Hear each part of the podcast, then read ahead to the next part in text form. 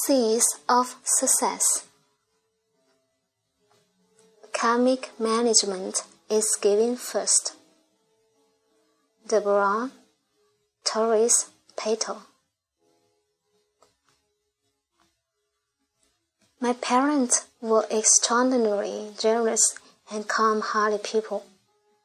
They taught me from a young age to serve with joy and purpose and brought me up to do the right thing at all times.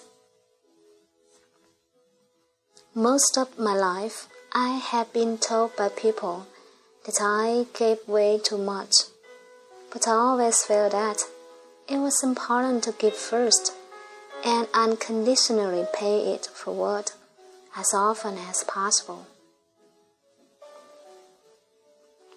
I had been privileged to be in the company of superstars most of my life, whether they are entertainers, best selling authors, or business leaders. Over the course of my career, I've worked with hundreds of celebrities, but sadly, a large percentage of them seem very unhappy and led very toxic lifestyles.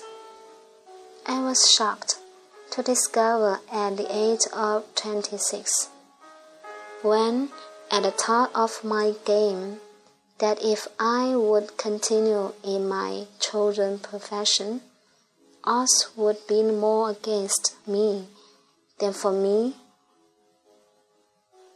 and I could be dead by the age of 50. I had worked so hard to grow myself to be a world class entertainer, but I was severely disappointed to discover that the most more successful I became, the unhappier I became. I made a choice in the early 1990s to stop working in the entertainment business in order to be happy.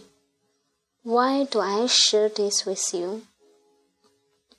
Because what I value most is inner peace and happiness, and I learned early in my adult life that I was not willing to live a life in disharmony and disease in order to be rich, famous, or to have it all.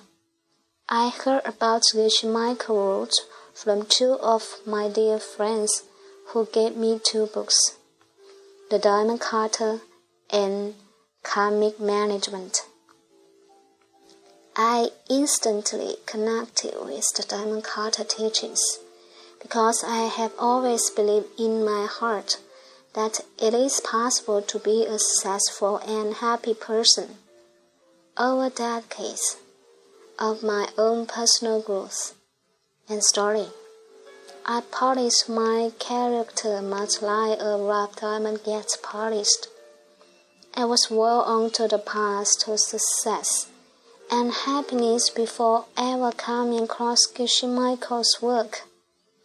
However, I love how his work teaches fundamental spiritual laws that work all the time.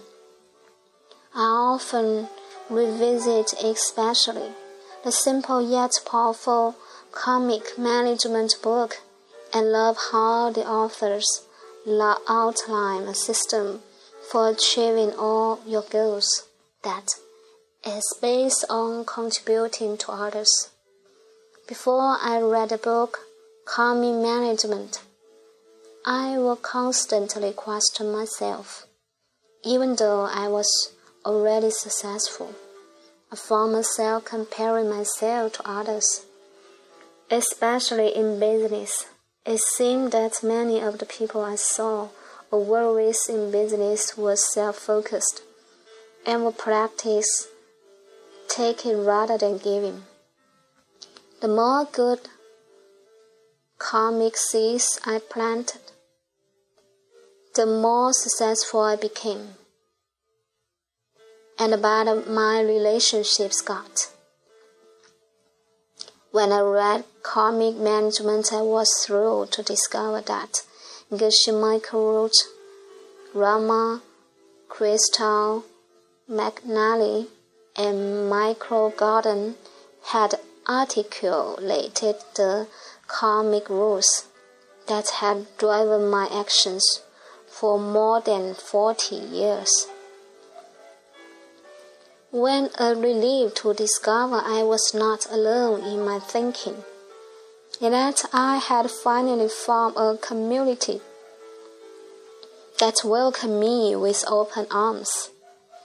A community of people who insisted on paying it forward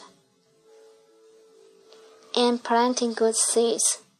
If you happen to be looking for an empowering, generous, and loving community, I would recommend that you join in on their activities, workshops, public talks, or retreats. Karmic management was what I had been doing all along. For me, it's always been intuitive thing to help other people if it is in my power to do so. To me, it's like making deposits into a karmic bank account. Accumulating good deeds brings tremendous good fortune. But most importantly, it actually feels good to help others. I found solid wisdom in Geshe Michael's road to the laws of the universe. The laws work whether you realize it or not. In my experience, the laws work without our need to believe in them. Each time I interact with the Dharma Wisdom community, I am empowered and inspired. I will certainly attend event in the future when I can. And I hope to meet you at one of the Diamond Wisdom gatherings sometime soon.